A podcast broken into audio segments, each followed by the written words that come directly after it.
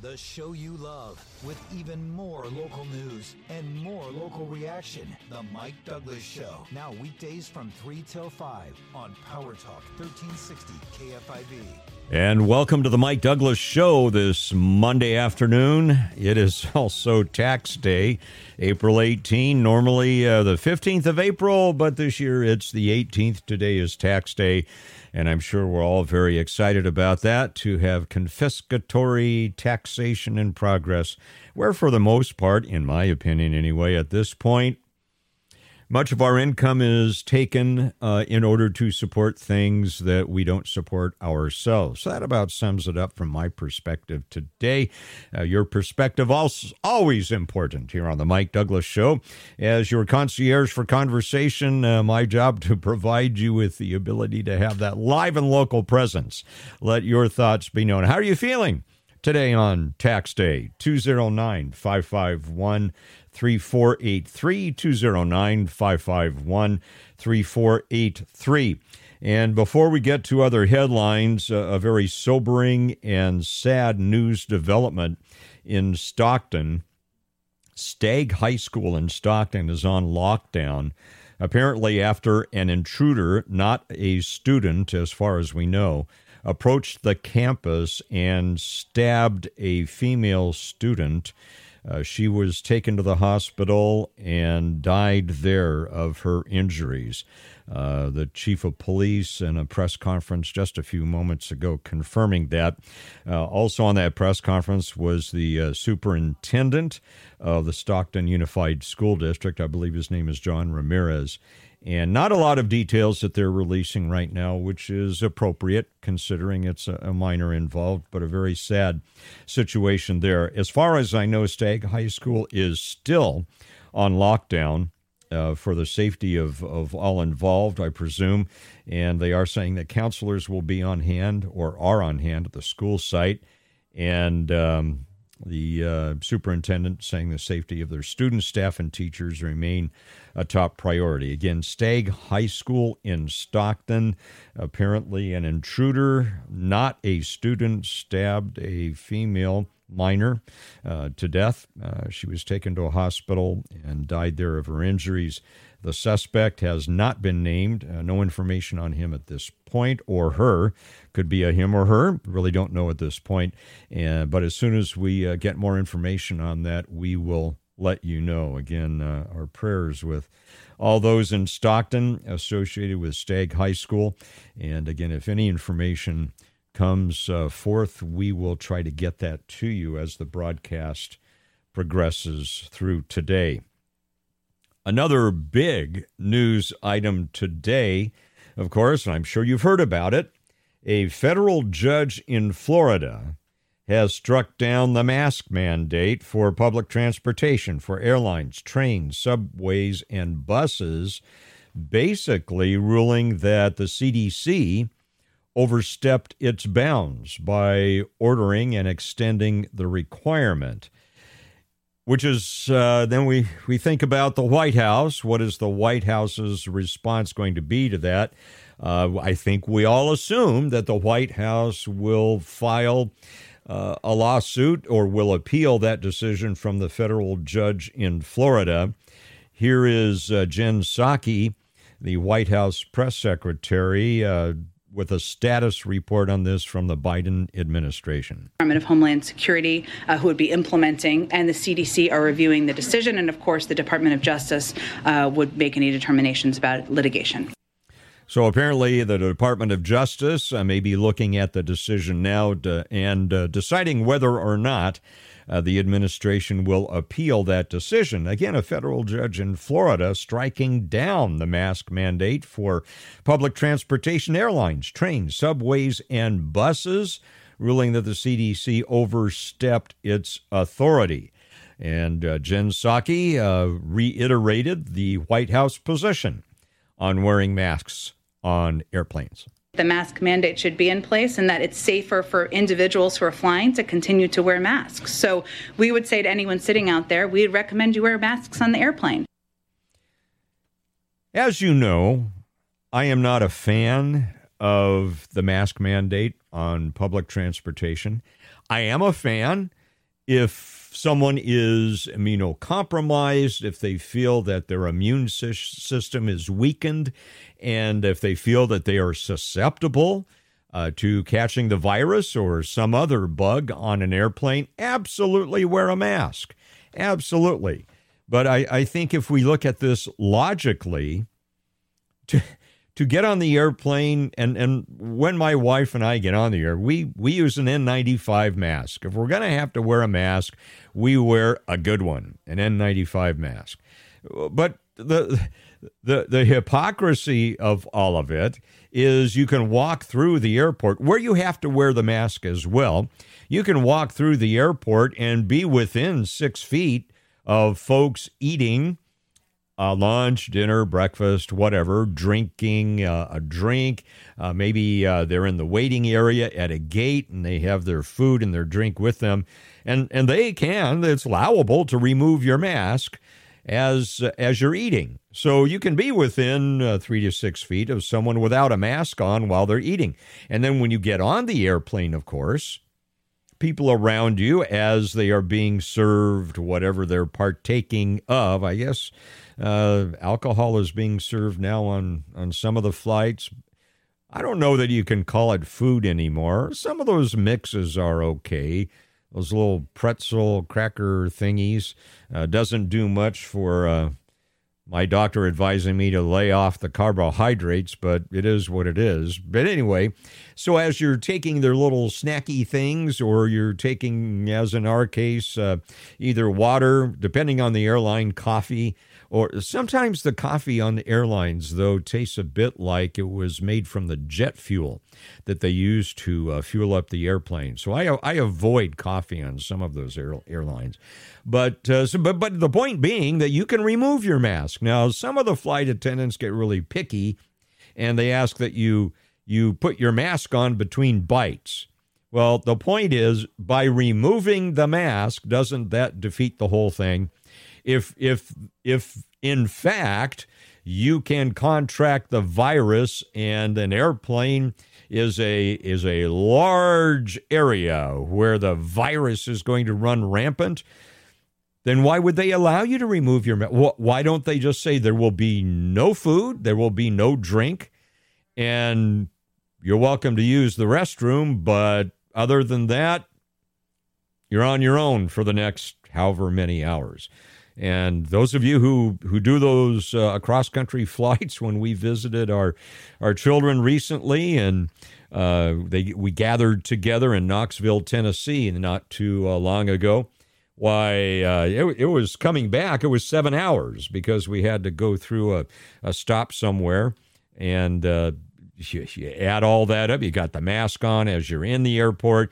You got your mask on as you're in the aircraft. You got your mask on as you're waiting for your connecting flight. You got your mask on on the connecting flight. You have your mask on at the end of the connecting flight till you get out of the airport.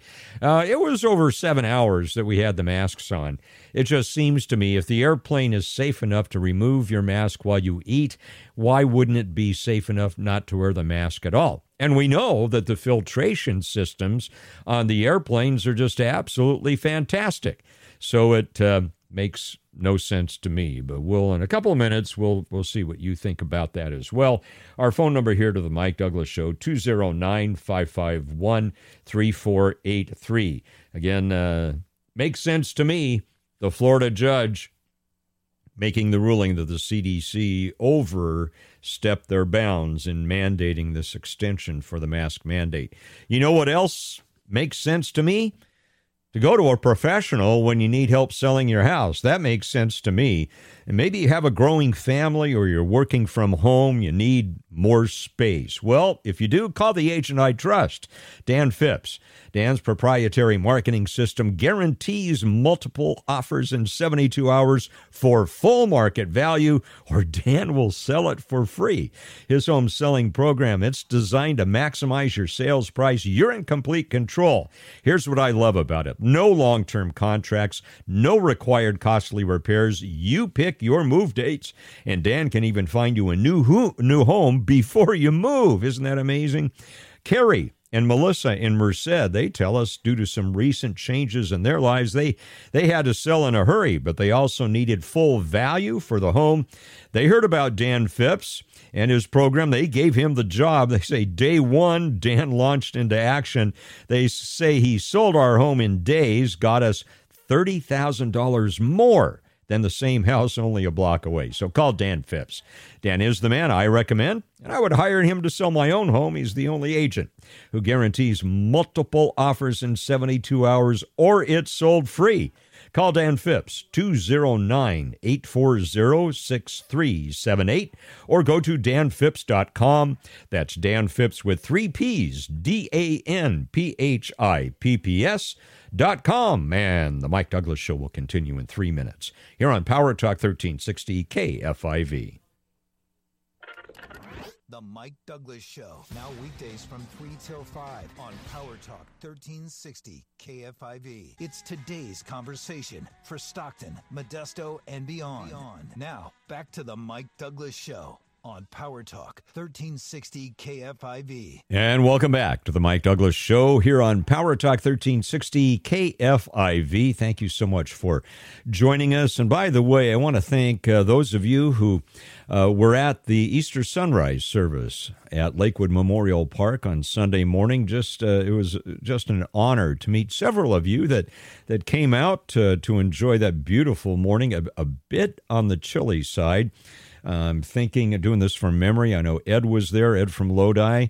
Uh, we also had Richard come up and say hi, and I believe his name was Andrew. Uh, brought his two sons as well, and, and several others. Uh, again, thank you for coming up anytime that uh, we're we're together in a public place, uh, please come up and, and say hi. I, I, so much enjoy meeting you and hearing your stories as well, and, and having the ability to be able to thank you personally for being a listener here on, on the Mike Douglass Show. Uh, quick update uh, from KCRA regarding the stabbing at Stagg High School in Stockton. Um, the uh, KCRA reporting that Eric Kane, deputy chief at Stockton Police Department, said the suspect, who is in custody, uh, is a man in his 40s, arrived at the school in a vehicle. And uh, the girl that was stabbed is uh, her age is not being given, and very sadly, uh, she died at the hospital in the aftermath of that stabbing. Uh, again, that's what we know for the moment. To my knowledge, Stagg High School is still on lockdown at this point. They have counselors on on site and uh, will as well uh, tomorrow. Again, a uh, a student female was stabbed by an intruder at Stagg High School in Stockton. She died from her stab wounds at the hospital. And uh, the deputy chief of the Stockton Police Department confirming that the suspect, who has been detained, a man in his 40s, and he arrived at the school in a vehicle. So easy. An update there from uh, from uh, KCRA. And if we have further details, uh, we'll we'll try to get that to you as uh, as the show progresses. Again, a federal judge, big story today. Federal judge in Florida saying that the CDC exceeded its authority in uh, ordering uh, the extension of the mask requirement on airlines, trains, subways, and buses. And again, as uh, we reported just a, a little bit ago. Uh, Jen Psaki, uh, representing the Biden White House, reiterated the White House's position on this. The mask mandate should be in place and that it's safer for individuals who are flying to continue to wear masks. So we would say to anyone sitting out there, we'd recommend you wear masks on the airplane. Why? What's the reason? Do you have a scientific reason or is it a political reason? And again, I I think a lot of us are, are fed up with the hypocrisy involved in this uh, that, that, we see. We're, we're fed up with competing claims of science. We're fed up with being treated like children.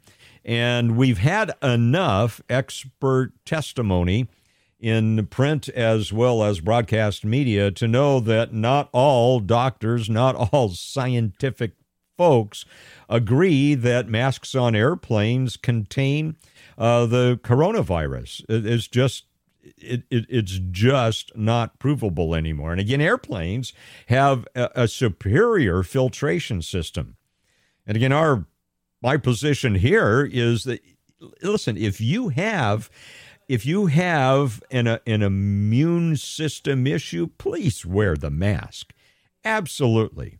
Nothing in in what those of us who are objecting to this mask mandate, none of us, I don't think, are saying that, gee, all of you must not wear a mask. No, what we're saying is for for those who are healthy, for those who are not in in uh, sensitive age groups that are high risk uh, to the virus, uh, for those uh, of us that uh, are are healthy and our age group and our demographics indicate that we have a a low probability, and, and especially if we're vaccinated, why are we having to wear the masks on the airplane? And again, the White House doesn't seem to be providing any logical reason for that other than that's what we want you to do. So, a Florida judge has said, nope, CDC, you exceeded your authority in uh, in making that extension to the mandate. Remember, it was supposed to uh, expire today, right? The the other expiration date was March 15, and they extended it 15 days. What's with 15? What's with the magic number 15? Yeah, do you know?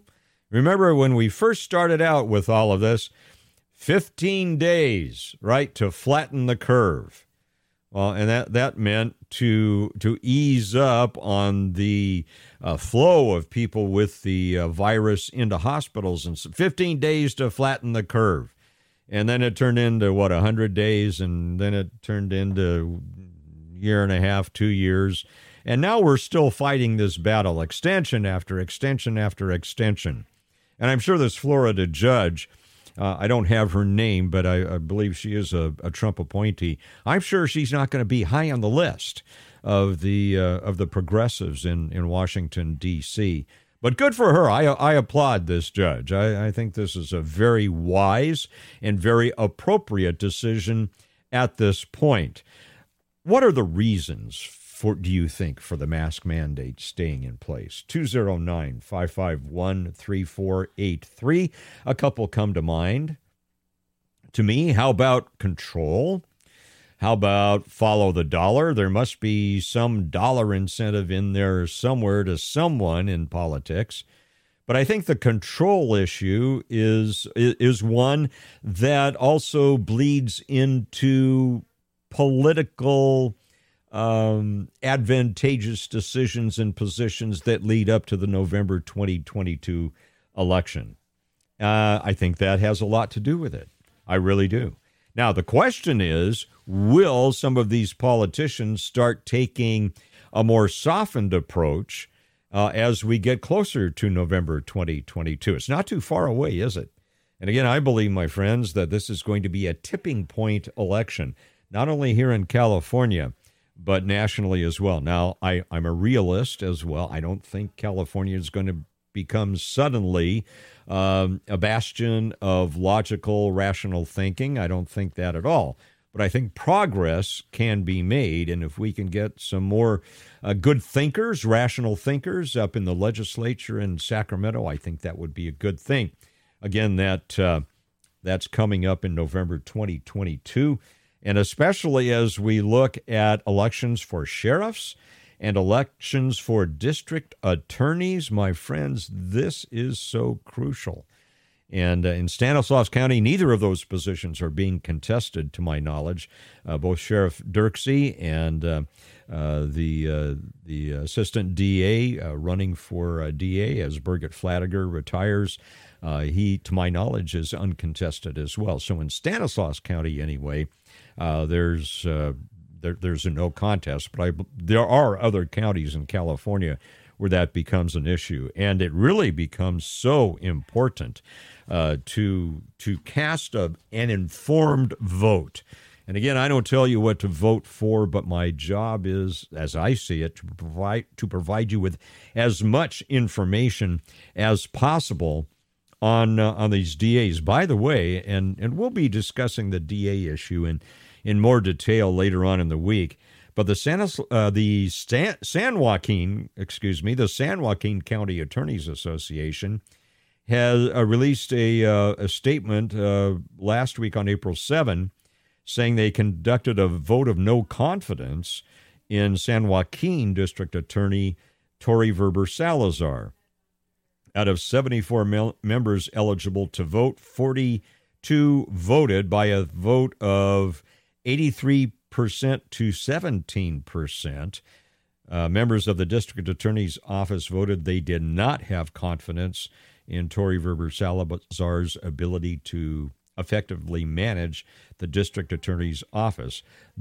That's a pretty significant vote of the uh, the, the prosecutors who work, the prosecutors who work for the San Joaquin County DA. 83% of them last week cast a vote of no confidence for Tori Verber Salazar very interesting development. We'll keep that eye uh, open for what's happening there as well as what's happening in other areas as well. Mike Douglass show continues in five minutes here on Power Talk 1360 KFIV.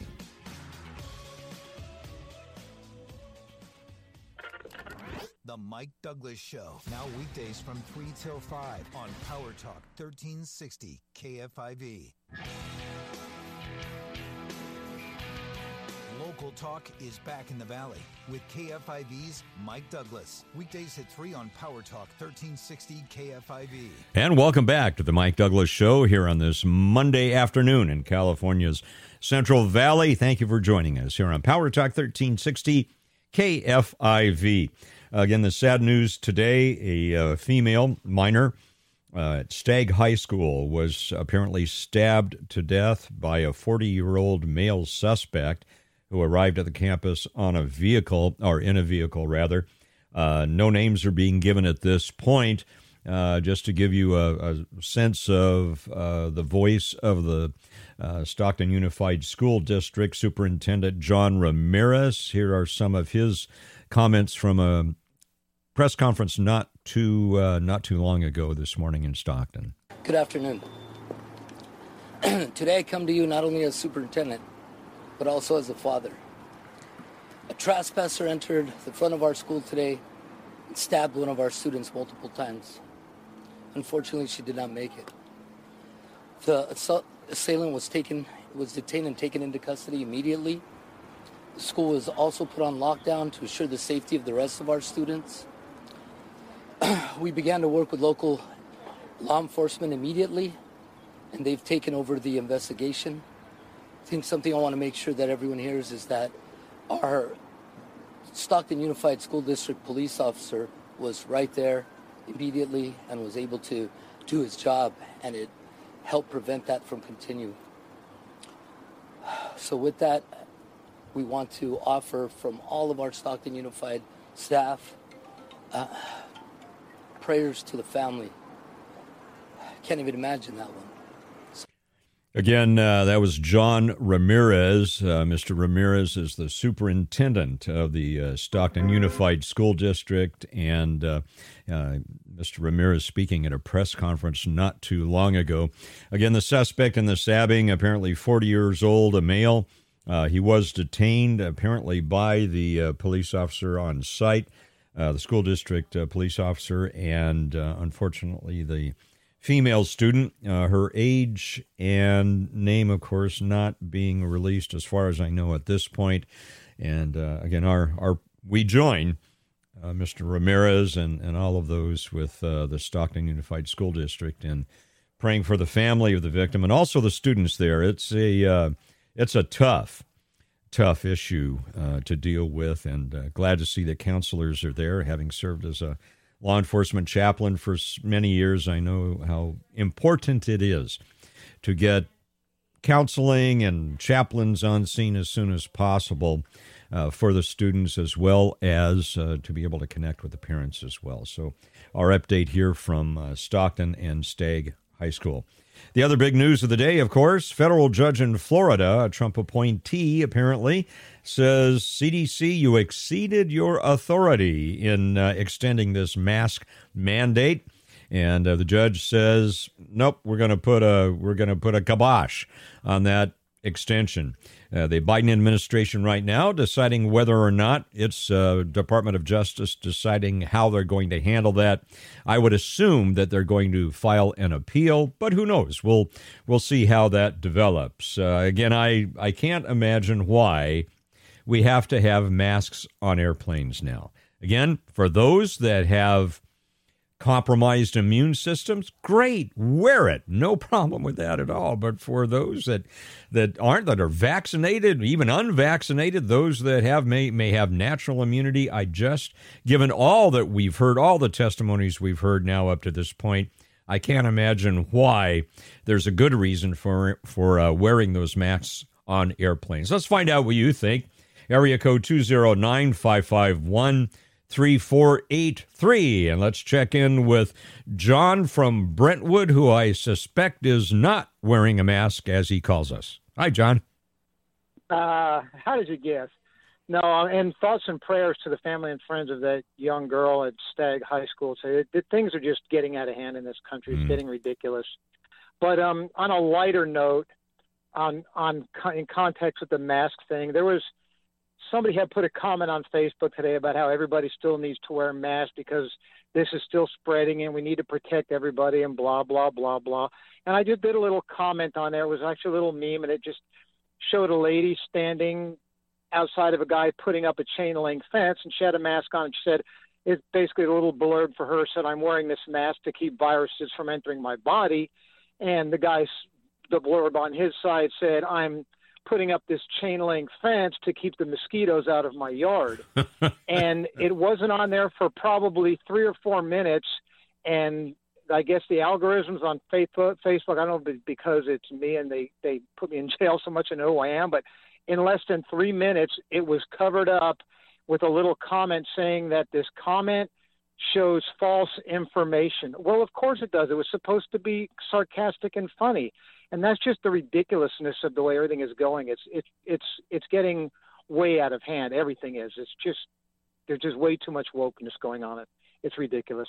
It's almost John. Uh, it's almost become its own religion. You, you know what I'm saying? It, it it has aspects of religious fervor to it, and it, it, it's its own worldview that seems to be bubble like.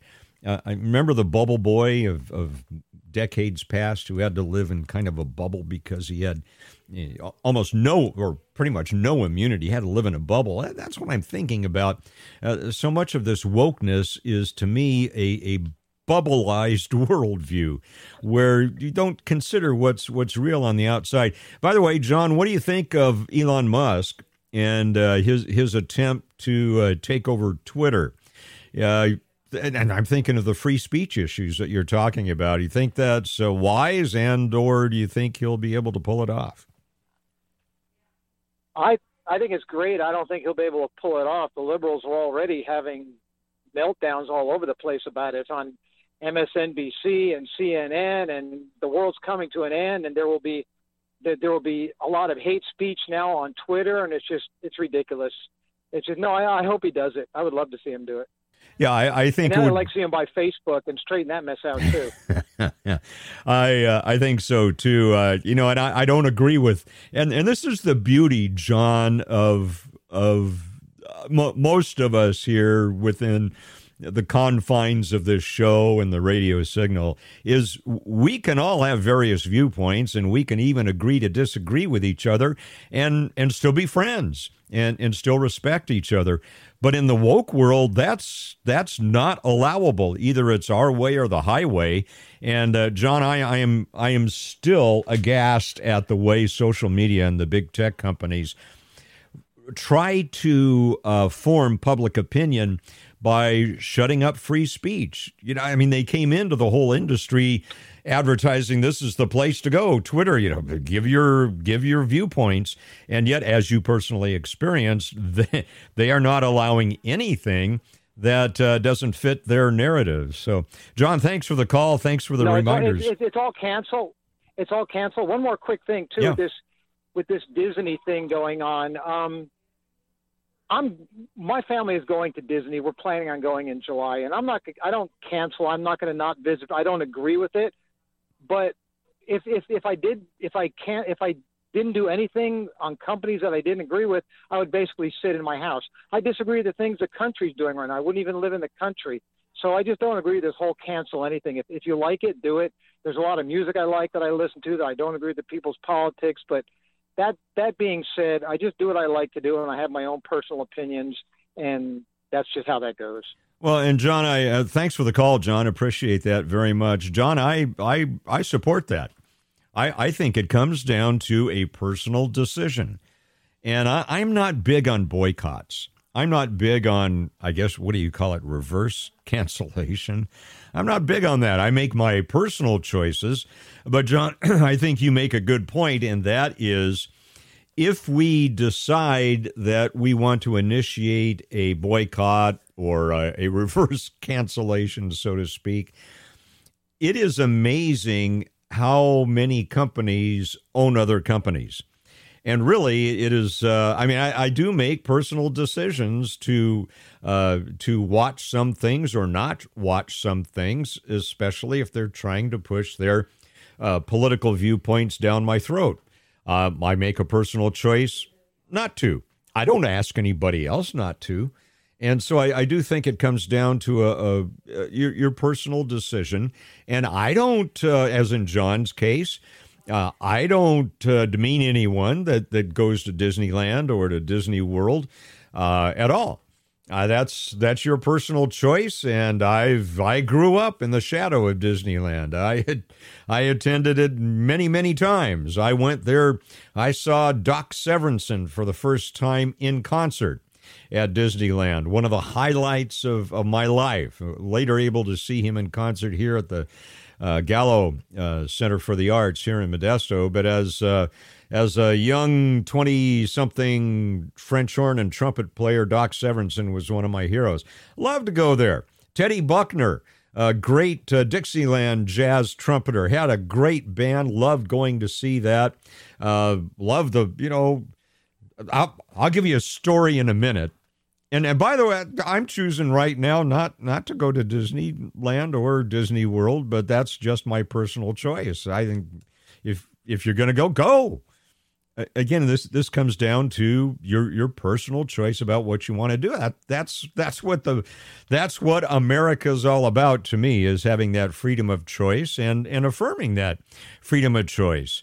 And uh, I'll tell you a story in a moment about Space Mountain and it was uh, shortly after it had opened.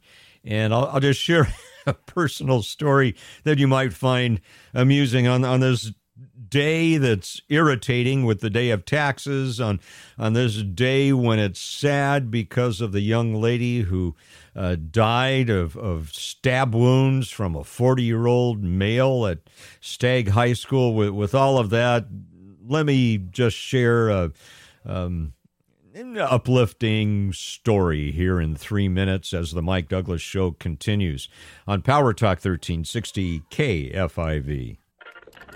The Mike Douglass Show, now weekdays from 3 till 5 on Power Talk 1360 KFIV.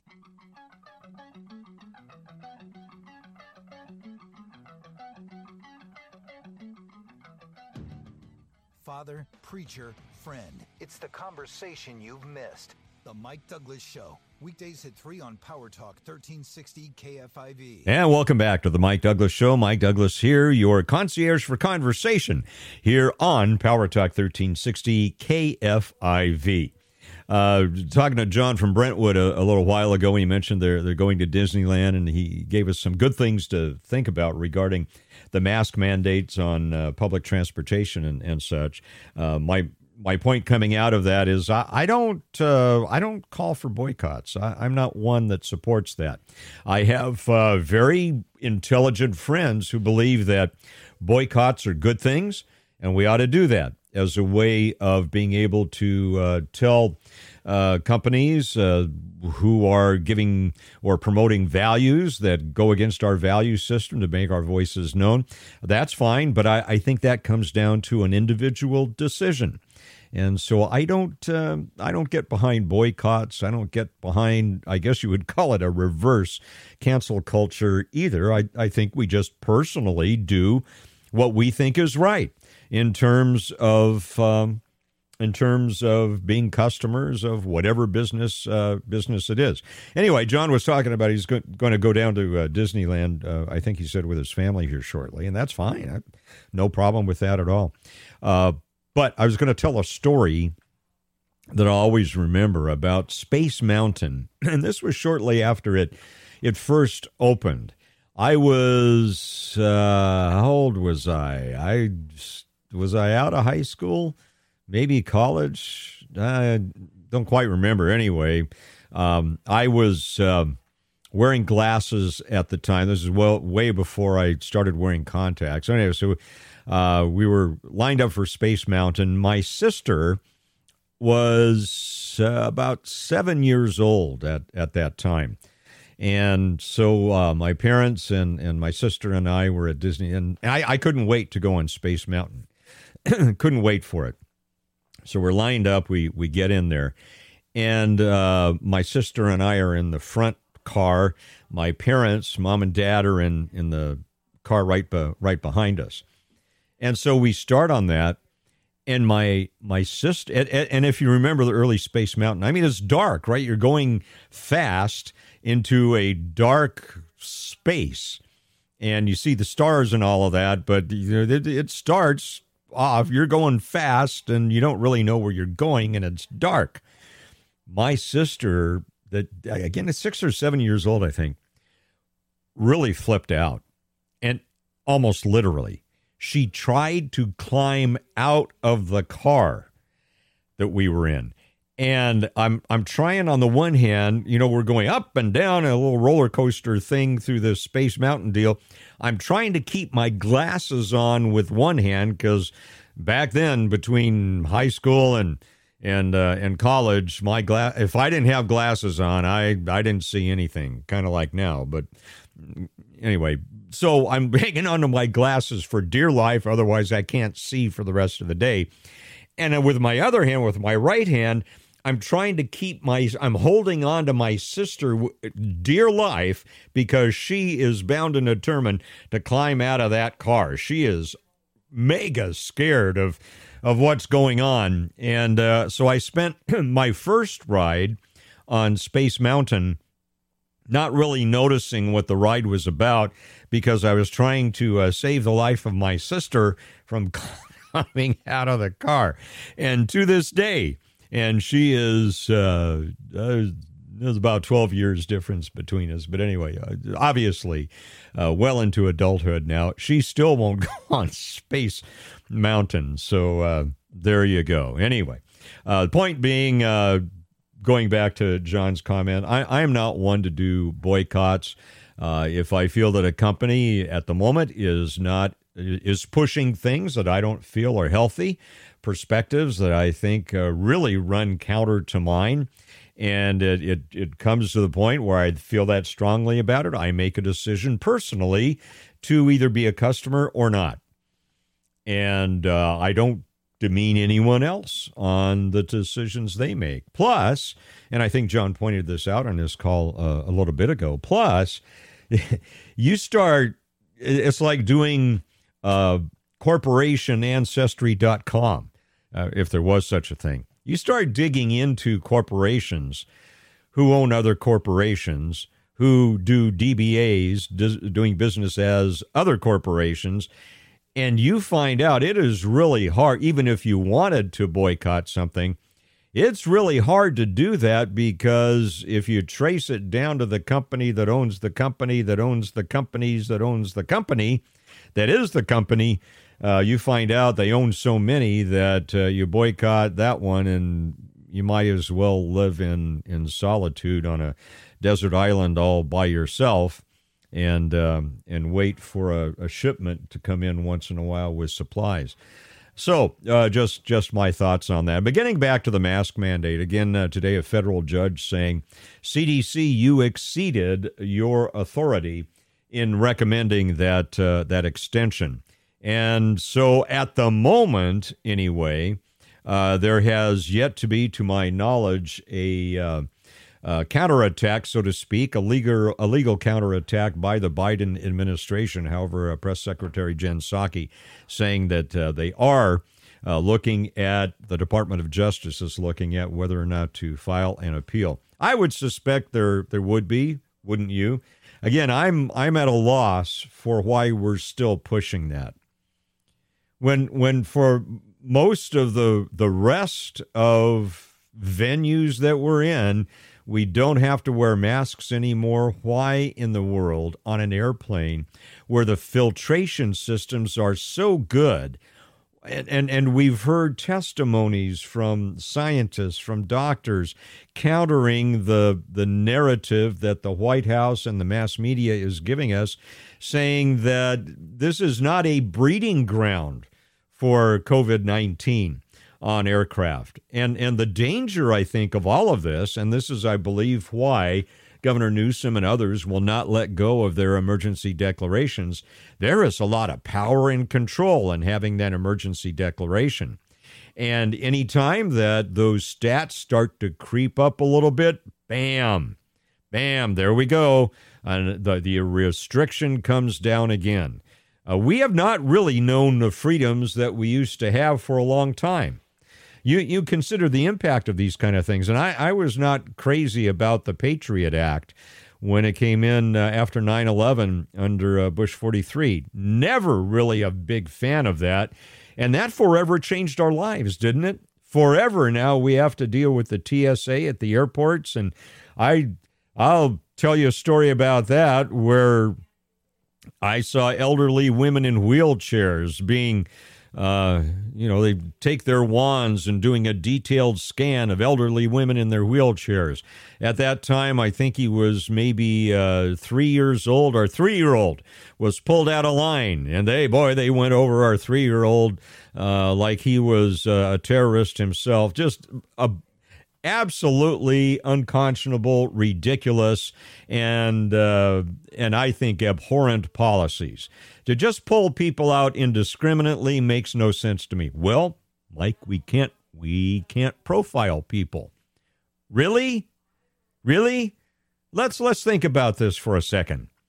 If you have in your neighborhood someone who has just committed a homicide and a witness, or maybe it's a ring camera or a security camera, catches the guy and he's uh, six five and uh, and male with uh, long shoulder length hair, don't you think we ought to stop and pull over six five males with long hair? Well, sure. Well, you can't. That's that's discriminating. No, it's being logical. You pull over people that fit the description of the suspect, for goodness sakes. All right. We'll come back with the Mike Douglass show after the top of the hour when we have news, weather, and traffic. And uh, during the second hour, we're going to introduce you to uh, a new friend of ours who's going to challenge us on our thinking of how we deal with orphans, displaced children. All that coming up.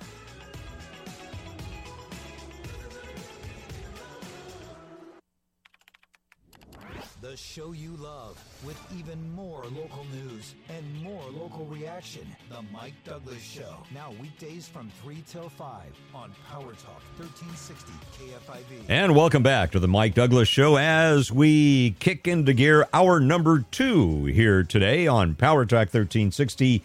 KFIV. Uh, two stories that we're keeping an eye on today, of course, out of Florida. Big news. A federal judge there says Nope. No to the CDC's mandate that masks be worn on public transportation, airplanes, and uh, and trains and such. Uh, judge saying don't have that authority, and we will continue to keep an eye on that to see how the uh, uh, how the White House, how the Biden administration responds to it. Again, uh, the press secretary Jen Psaki is saying that we believe you ought to wear a mask on on an airplane and such. Uh, so we'll um, we'll see how that uh, how that turns out. Again, a federal judge in Florida striking down the mask mandate for uh, airlines, trains, subways, and buses, saying that the CDC overstepped its authority by ordering and extending that requirement. We've also been uh, tracking uh, sad news today from Stockton Stagg High School on lockdown after a 40 year old male intruder who arrived in a vehicle apparently approached the campus and stabbed uh, a young female to death. Uh, she succumbed to her wounds at a hospital afterwards, and um, apparently the suspect is in custody. No further information on that at the moment. Uh, obviously, I, I, believe the police department there, law enforcement authorities, keeping a lot of those details under wraps at the moment because investigations need to be done well. We don't often think about that, do we? Investigations are so important. As and we've learned this uh, oh, from very famous trials, uh, like the O.J. Simpson trial and such. Anytime that evidence is not processed properly, the whole case can go down in flames. It's the what the the the principle is called the fruits of the poison tree. In other words, if you have in the chain of evidence, there's a chain of, and and this is why police department, sheriff's department, law enforcement, state, federal, are so meticulous at crime scenes. That's why they don't allow people in. Oftentimes, why they don't give a lot of information out at the at the at the top of the news is because they need to be very, very careful, very precise about gathering evidence. Where is each shell casing located? They're looking at angles. They're looking at any other physical evidence that might be on scene. Uh, they're looking for modus operandi. Why uh, did the suspect or the person under investigation do this? And if one of those pieces of evidence in the chain of evidence and there can be hundreds, especially in something like like this, a homicide investigation. There can literally be hundreds of pieces of evidence.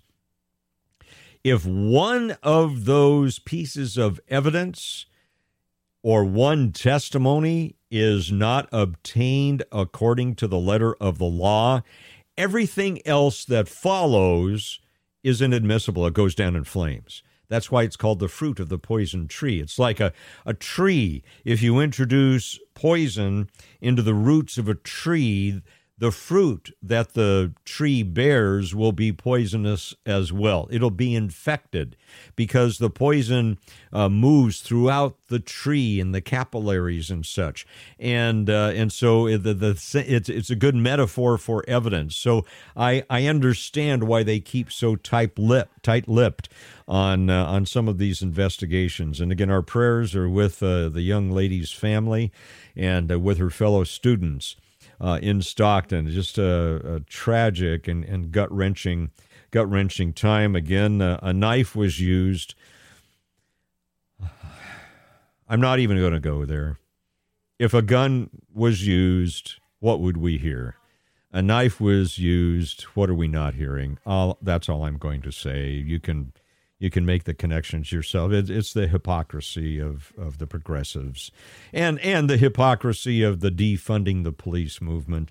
Uh, you know, law enforcement is so important to a society whose uh, whose foundation is built in part upon the rule of law. You take the enforcement of that rule of law out, and the whole thing starts to uh, starts to crumble. Uh, so again, those uh, those two new uh, news items we're uh, watching uh, watching today.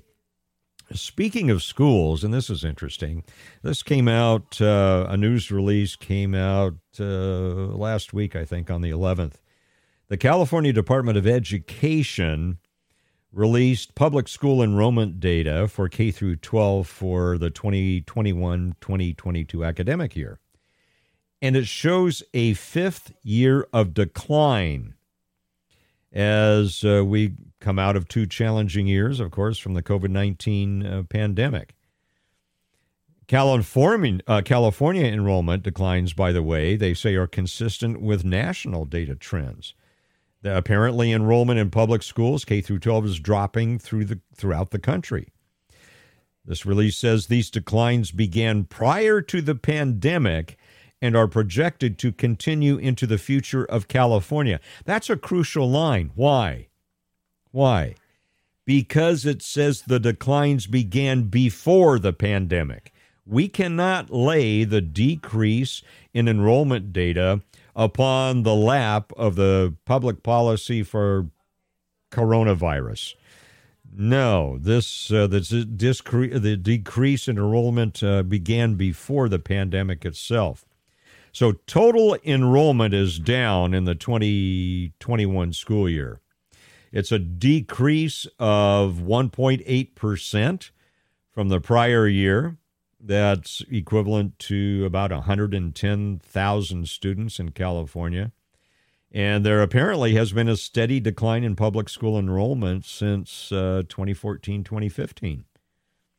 It also showed this is interesting. It, it breaks it down by race and ethnicity, of course. It shows that uh, the 2021 school year and 2020, 2021 22 school years also show that enrollment of African American students declined 3.6%. Asian student enrollment declined almost 2%. Hispanic Latino students declined almost 1%. This is interesting. White students declined by almost 5%, 4.9%. And you ask, well, is there some significant data on the grade levels involved? Well, trends show that the largest grade level decreases in the enrollment data are found in grades 1, 4, 7, and 9. 1, 4, 7, and 9. And so why why do you think this is? And I'm I'm not attaching the I, it's a thread because we're talking about the fatal stabbing at a Stockton high school today, Stagg High School, but it, I'm, I'm not equating it with violence on school campuses. I'm just talking in general. Let's think about this so that we can talk about it around election time, so that when friends are around us in our sphere of influence, so that we can have some prepared ideas ready to discuss. Why do you think K through 12 enrollment is down in public schools in California for the fifth year in a row? Why do you think that is? We'll talk about it coming up in three minutes. Your thoughts and mine coming up in three minutes on the Mike Douglass Show on Power Talk 1360 KFIV. The Mike Douglass Show. Now weekdays from 3 till 5 on Power Talk 1360 KFIV. It's today's conversation for Stockton, Modesto, and beyond. Now, back to the Mike Douglass Show on Power Talk 1360 KFIV. And welcome back to the Mike Douglass Show here on Power Talk 1360 KFIV. Our conversation at the moment centering around the statistics uh, given to us by the Department of California Department of Education, saying that enrollment is down for the fifth year in a row. Uh, by almost 2% from the prior year, 1.8%. And uh, we're asking the question why do you think enrollment is down in California schools? Our phone number here 209 551 3483. I know you're uh, great thinkers. Let's think about the reasons why. And let's go to one of our great thinkers uh, in Stanislaus, Debbie. Debbie, welcome to the show. What are your thoughts about why enrollment is down in California schools? Well, uh, I have this statement going along with the questions, kind of like a a double whammy. We've had so many people leaving California for a long time, right, Mike? Absolutely. Okay, so with these people who leave, isn't it rationally and logically thought for process? It is about the school system and why there would be lesser children, all races included. They take their children with them, don't they? I would assume so. Mm-hmm. So that's what I came up with mathematically. I, I think that's uh, that's a good point, uh, Debbie. The the mass exodus of people from California. Although uh, Sacramento would, would tell us that that's uh, that's fake news, uh, not an, but we know that, Debbie, don't we? We, we know it's people are leaving California. News. People have been leaving here for a long time. Yeah, absolutely. This is, this is all known. This is a known factor. It's not something I'm dreaming up. And I come from Southern California too. And so I know the whole rapport, uh, the repertoire.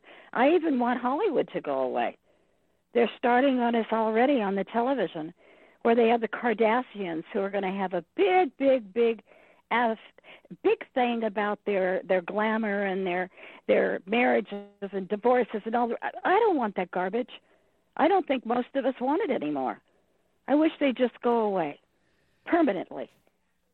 Debbie, especially in that that regard, I agree with you 100%. Debbie, thanks thanks for the call. Uh, you know, Debbie, I'm I'm you're you're triggering uh, something held long way back in my memory. Uh, and and the synapses do occasionally fire well from time to time. Uh, on, and you may remember this, Debbie. I'm not too sure. Many of many of you in our listening audience, uh, if you're old enough, may remember this. And I don't remember his name, but he was uh, chairman of the Federal Communications Commission, and this was about when television was rising up as a new technology and and such. And I'll have to look this up unless one of you knows uh, the name offhand. I, I'm, I'm not remembering it at the moment, but chairman of the FCC said that he predicted television would be and is the vast wasteland. The vast wasteland. And I think there are many reasons. Now, uh, have there been wonderful things on television? Yes. Has television news, documentaries, drama, comedies, have they had their moments? Yes, absolutely. In music, we've seen stunning performances through the television medium. But there's always, with any technological advancement, there are always unintended consequences, are there not? And I think we're experiencing, and, and Debbie is is uh, is highlighting uh, Hollywood and and uh, the mass media, uh, television uh, anyway, uh, as a as a source of contributing to the decaying of our society. And we're tying this as well to the decrease in students uh, student enrollment in public schools in California. Debbie making a good point. Been a lot of people leaving California of late that may explain it. And that and that was happening pre-pandemic. It was happening pre-pandemic. I think the pandemic and public policy here uh, maybe increased uh, the um, the uh, fleeing of California, but I think that's uh, that's an added reason. Now, what I don't know, I don't have these stats. I don't know if they're out there. Are how many people coming over the border that are not counted are coming into California? I don't know how many illegal immigrants are all part of this that may be filling the schools at the same time that some people are leaving. I thought it was very interesting here. I, I mentioned this a moment ago the racial uh, demographics. Uh, African American students declined, and this is K through uh, 12. Uh, African American uh, enrollment in schools declined 3.6%. Uh, Asian students declined almost 2%. Hispanic Latino students declined uh, the least of all at 0.9%, almost just uh, 1% barely. But white students, uh, almost uh, a 5% decline. Now, is that because it is mostly Caucasian families that are leaving California? I don't know. Or are they opting for private schools? That may be the issue as well. I mean, there are a lot of variables here, and I, I think a lot of people are looking at private schools. Now, um, I went through public schools uh, like Debbie. I grew up in, in uh, or, or, at least lived in Southern California for a long time. I went through their public school system. I went through the Pasadena public school system, Pasadena City Schools. Loved it. I had a great uh, Longfellow Elementary School. I had a wonderful time there, one through six. Uh, junior high had some problems. That's first time I really got beat up. I injured myself in gym class. Um, junior high was uh, was, was a, little, little, difficult for me.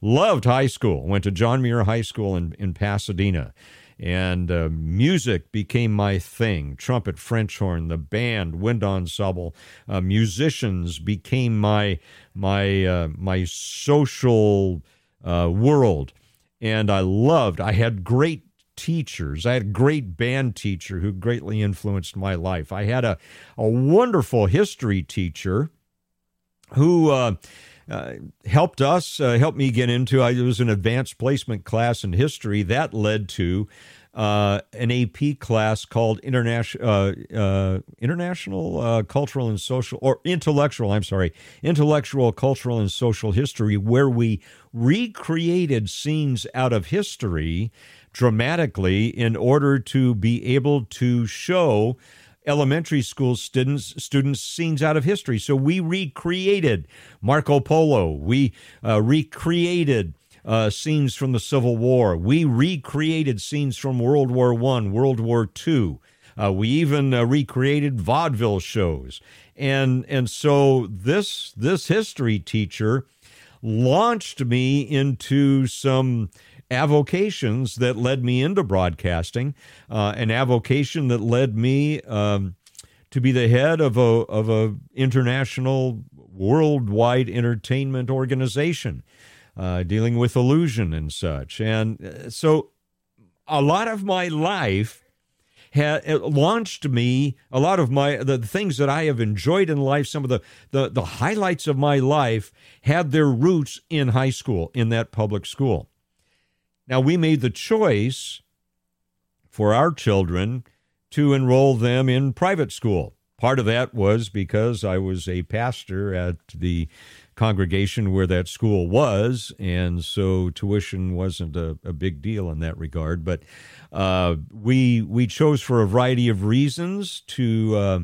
to have them in private school, and uh, our, our son, my, my wife, homeschooled as well, because we were beginning to see things in public school that, frankly, we didn't want our students, uh, our children, to deal with.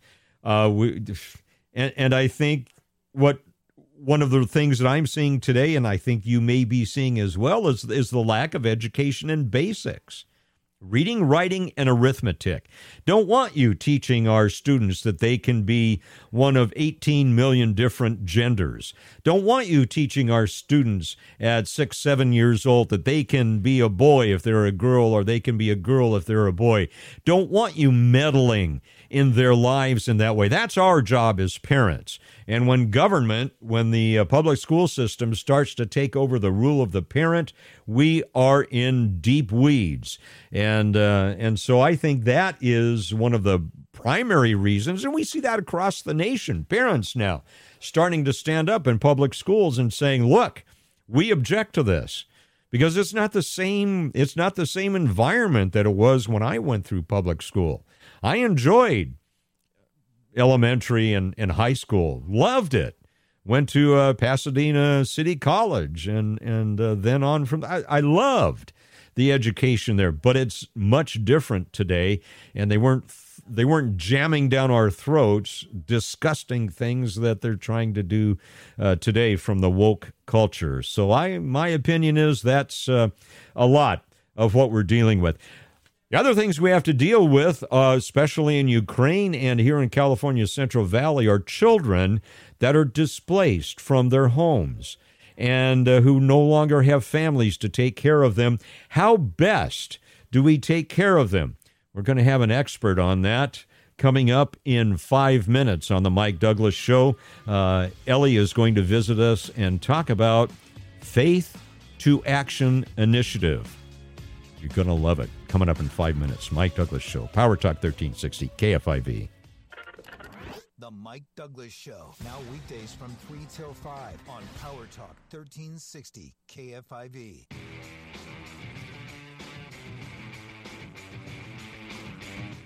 Local Talk is back in the Valley with KFIV's Mike Douglass. Weekdays at 3 on Power Talk 1360 KFIV. And welcome back to the Mike Douglass Show. Mike Douglass here, your concierge for conversation here on Power Talk 1360 KFIV. Did you know this is a, a stunning statistic that in one month of war in Ukraine, it led to the displacement of 4.3 million children. That's more than half of the country's estimated child population. And more than uh, 1.8 million have crossed into neighboring countries as refugees. And it's estimated, this is as of March 24th, so a few weeks ago, 2.5 million children are now internally displaced inside Ukraine.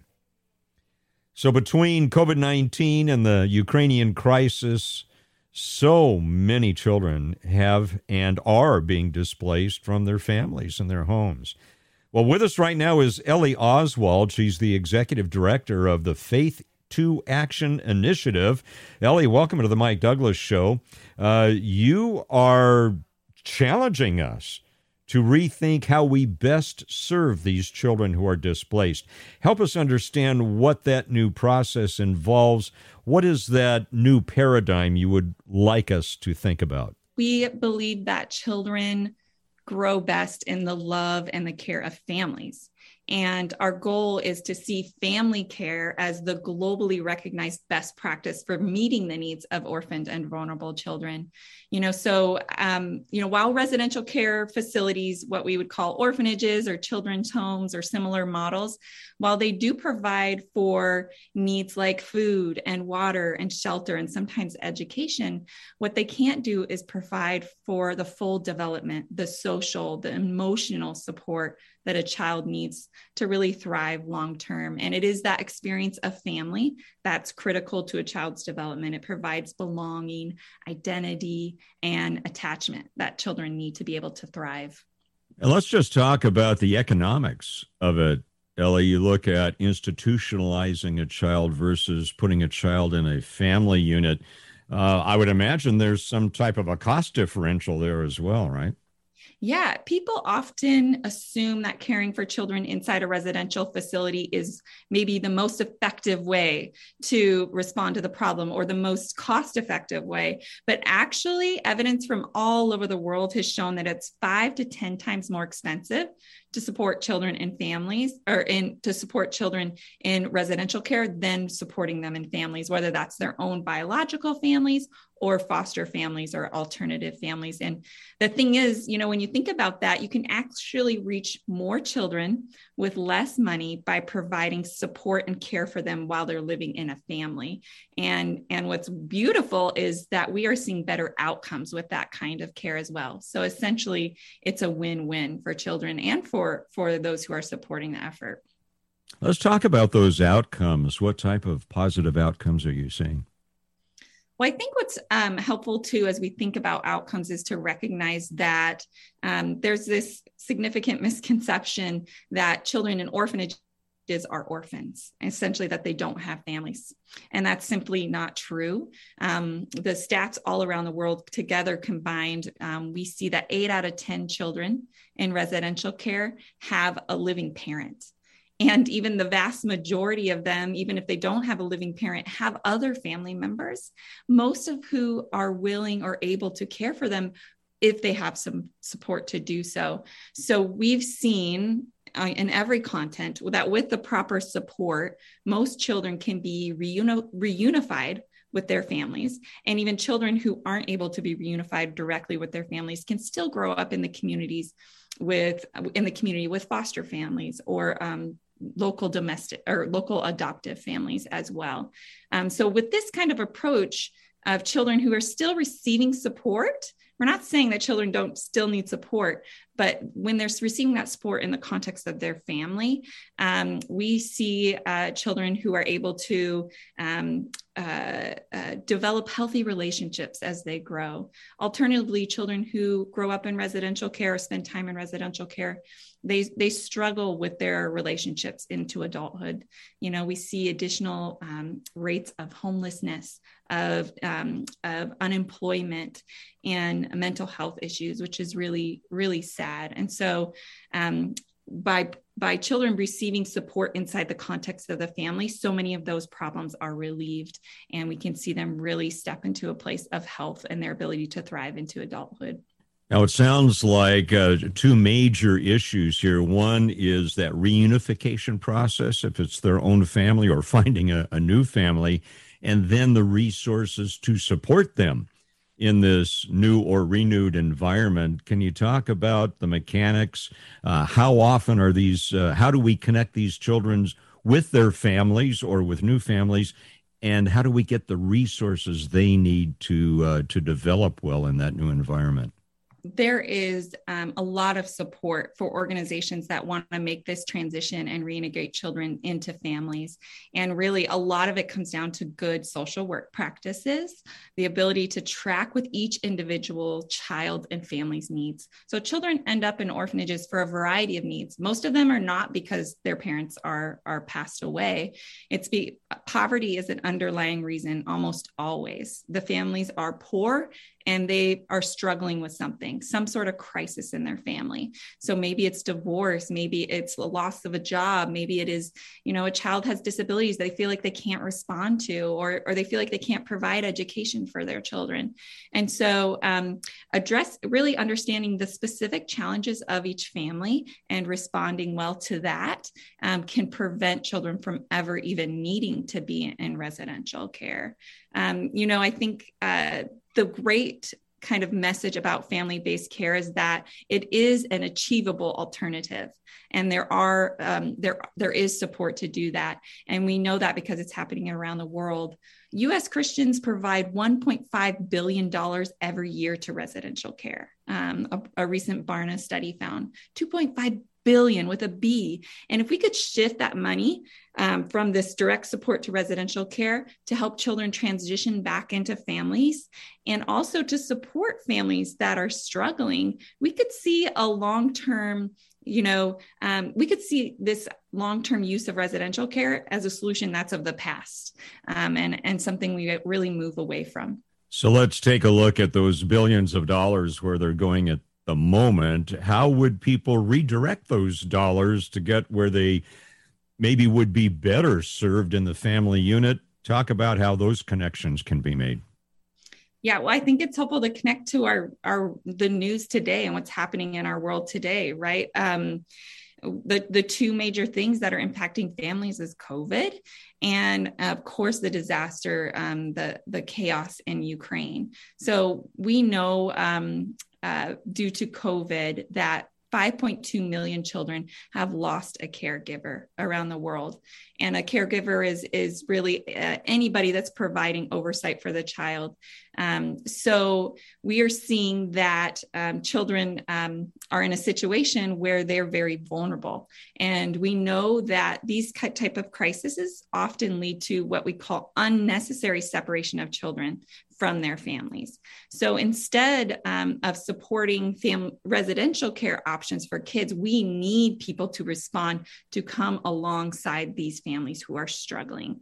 Um, and prevent them from ever considering um, an orphanage as an option and to be able to support their family or support their children in these times of real real challenge i'm going to assume but let me ask just to make sure uh, if there are siblings involved brothers and, and sisters is there an effort to make sure that they are kept together in this new or renewed focus on the on the family unit? Yes it's it's vital. Um, the first the first work to do is to is to make sure that we're coming around the the original families. And it, that means not only parents but it means siblings it means aunties it means grandmas and grandpas. There's so many places around the world. The family unit is so much broader than what we think of here in the us so making sure we come around and support all of those those mechanisms those systems that surround children to be strengthened so they can care well for children. And that even means sometimes older siblings taking on responsibility in some contexts. We see in Africa where older siblings come along and take in their younger um, children with support for sure. We don't want to leave them alone in that in that challenge. Um, and then it really is a limited amount of children that end up needing all, what we call alternative family support or um, such as foster care or adoption. Most most children can find that support in their current family or kin or community of support that surrounds them. Um, but in the cases where families truly aren't safe or, or definitely, you know, not able to be tracked, alternative options like foster care are happening and they're happening through the church. When the church rises up and talks about their responsibility, the local church, to bring children into their homes, we're seeing families rise up in cultures that usually don't take in other people's kids, saying, I'm doing it because this is what God calls us to do. And um, it's really beautiful to see that the most success in global foster care is coming through the local church. Now, before we let you go, let's just bring it down to a very uh, practical example here. Let's say that we have folks here in the, the Modesto, Stockton, Merced, Central California area saying, I like that. I like that idea. I think that's good. How can they get connected with this effort, Ellie? Yeah, I I mean, I think when we're looking at Ukraine right now, it would be a very specific way to respond. This is a, a time of crisis where we could see children separated. We could see the number of kids in orphanages, you know, grow in these countries surrounding Ukraine. So, um, what we can do is, um, especially in that case, support um, if these children and and mostly their mothers that are crossing the border supporting them in a really kind of dangerous time you know? So sometimes that means working with organizations on the border or working with refugees in surrounding countries. I just heard a sweet story from one of our partners um, world without orphans of a christian group that was giving water and provisions to people who were crossing the border into romania and um, Alex was uh, the name of the young the, the man who was doing this, and he was out giving water to a large group that was waiting to cross the border. He heard a little girl's voice asking for some water, and he said in that moment, you know, it reminded that voice sounded just like his five year old girl um, daughter that was at home safe. And so he turned around and gave her the water, and she quickly grabbed into her pocket and pulled out two coins to give him. Um, essentially, it was like five cents. Um, and he told her he started to kind of like no no no you don't need to do that. But uh, the mother kind of um, grabbed him and said just let her do this. She's getting so much joy out of using her little coins. And so he vowed um, at that point to keep those two coins in his wallet until there was peace in ukraine. So it's this these touches of humanity of kindness and responding to people's real felt needs and crisis um, that are important. You know there's another group in Ukraine called NGO Nehemiah that has created a shelter and a school for families that are rapidly traveling out or to the west. And as a family walks in, um, usually mother and her children walks into that space, they're welcomed with a warm room, beds, food, and some help in figuring out what their next steps might need. So, this is just a really critical time there to ensure safety of children and families. And there's some great trustworthy organizations. A few that I um, think are doing excellent work in that area is a family for every orphan, a family for every orphan. World Without Orphans works in that area, and there's a group called Hope and Homes for Children. All of them are responding responding specifically in that crisis to the immediate needs of families, but also making sure that everything we do keeps the family together, so that they have the opportunity for the long term to either stay within that family or if they're separated to to be reunited as soon as safe and as possible. And let's just talk about before we close what's happening here for example in central california how can uh, people get connected with like minded organizations? I know one of the organizations that you work with is Bethany Christian Services, uh, right here uh, within our radio uh, signals. So, would, would it be wise for people to contact organizations like Bethany Christian Services as a, as a way to get connected with this effort? Definitely. I mean, with COVID, what we're seeing, um, you know, a huge amount of the impact on vulnerable families for COVID globally is happening right here in the US.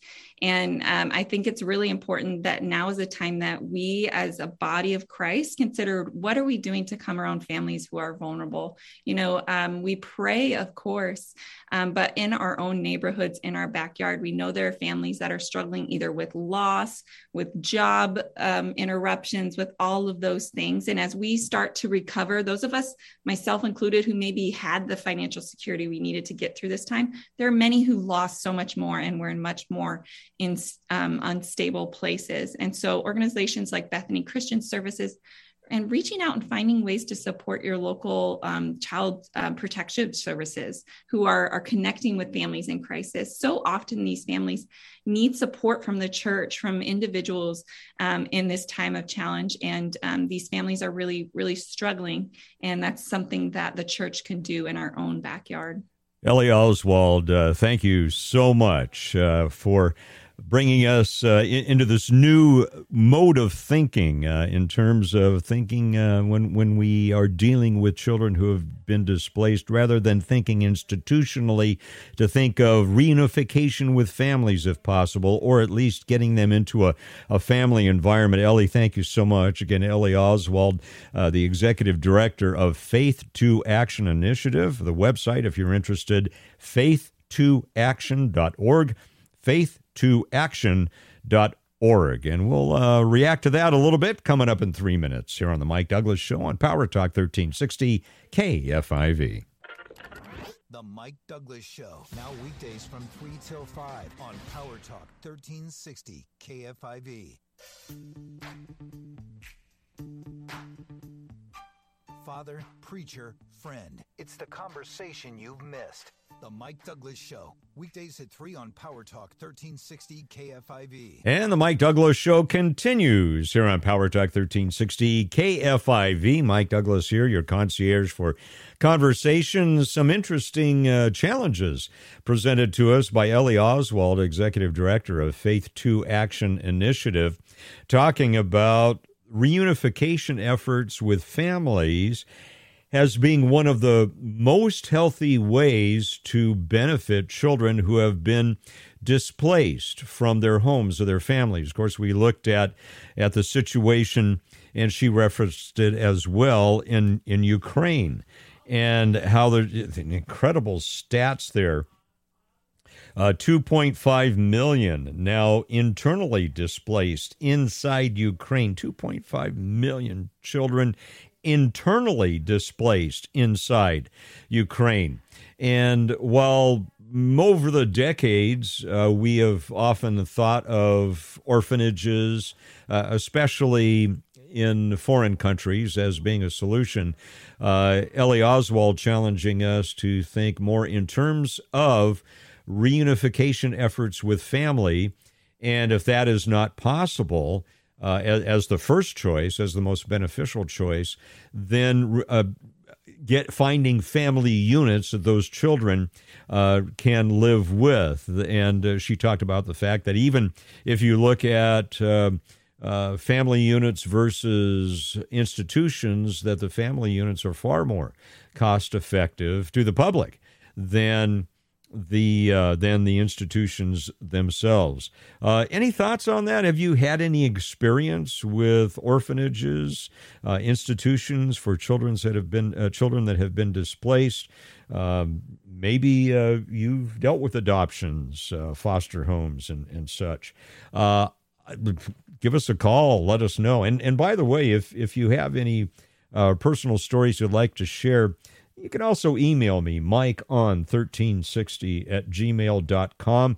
Be happy to take a look at those between shows, Mike on 1360 at gmail.com. I think one of the salient points that Ellie was bringing up is that the uh, family unit is, I think, one of the reasons why our culture is crumbling, the attack on fam- the attack on families, the absence of, of fathers. But then there are resources. Uh, for example, uh, there there are local cases, local uh, efforts for reunification. I'm thinking of uh, the Redwood Family Center in Modesto. In in that case, women who uh, have are in recovery due to substance abuse uh, they learn how to be reunified with our with their children who have been taken away. So I think these efforts have have great value. And uh, over the next couple of uh, weeks and months, we'll continue to think about this as we look at the plight of displaced children in Ukraine. Thanks so much for joining us today on the Mike Douglass Show. I will look forward to joining you again tomorrow, Tuesday at 3 p.m here on the Mike Douglass Show on Power Talk 1360 KFIV. Have a wonderful evening.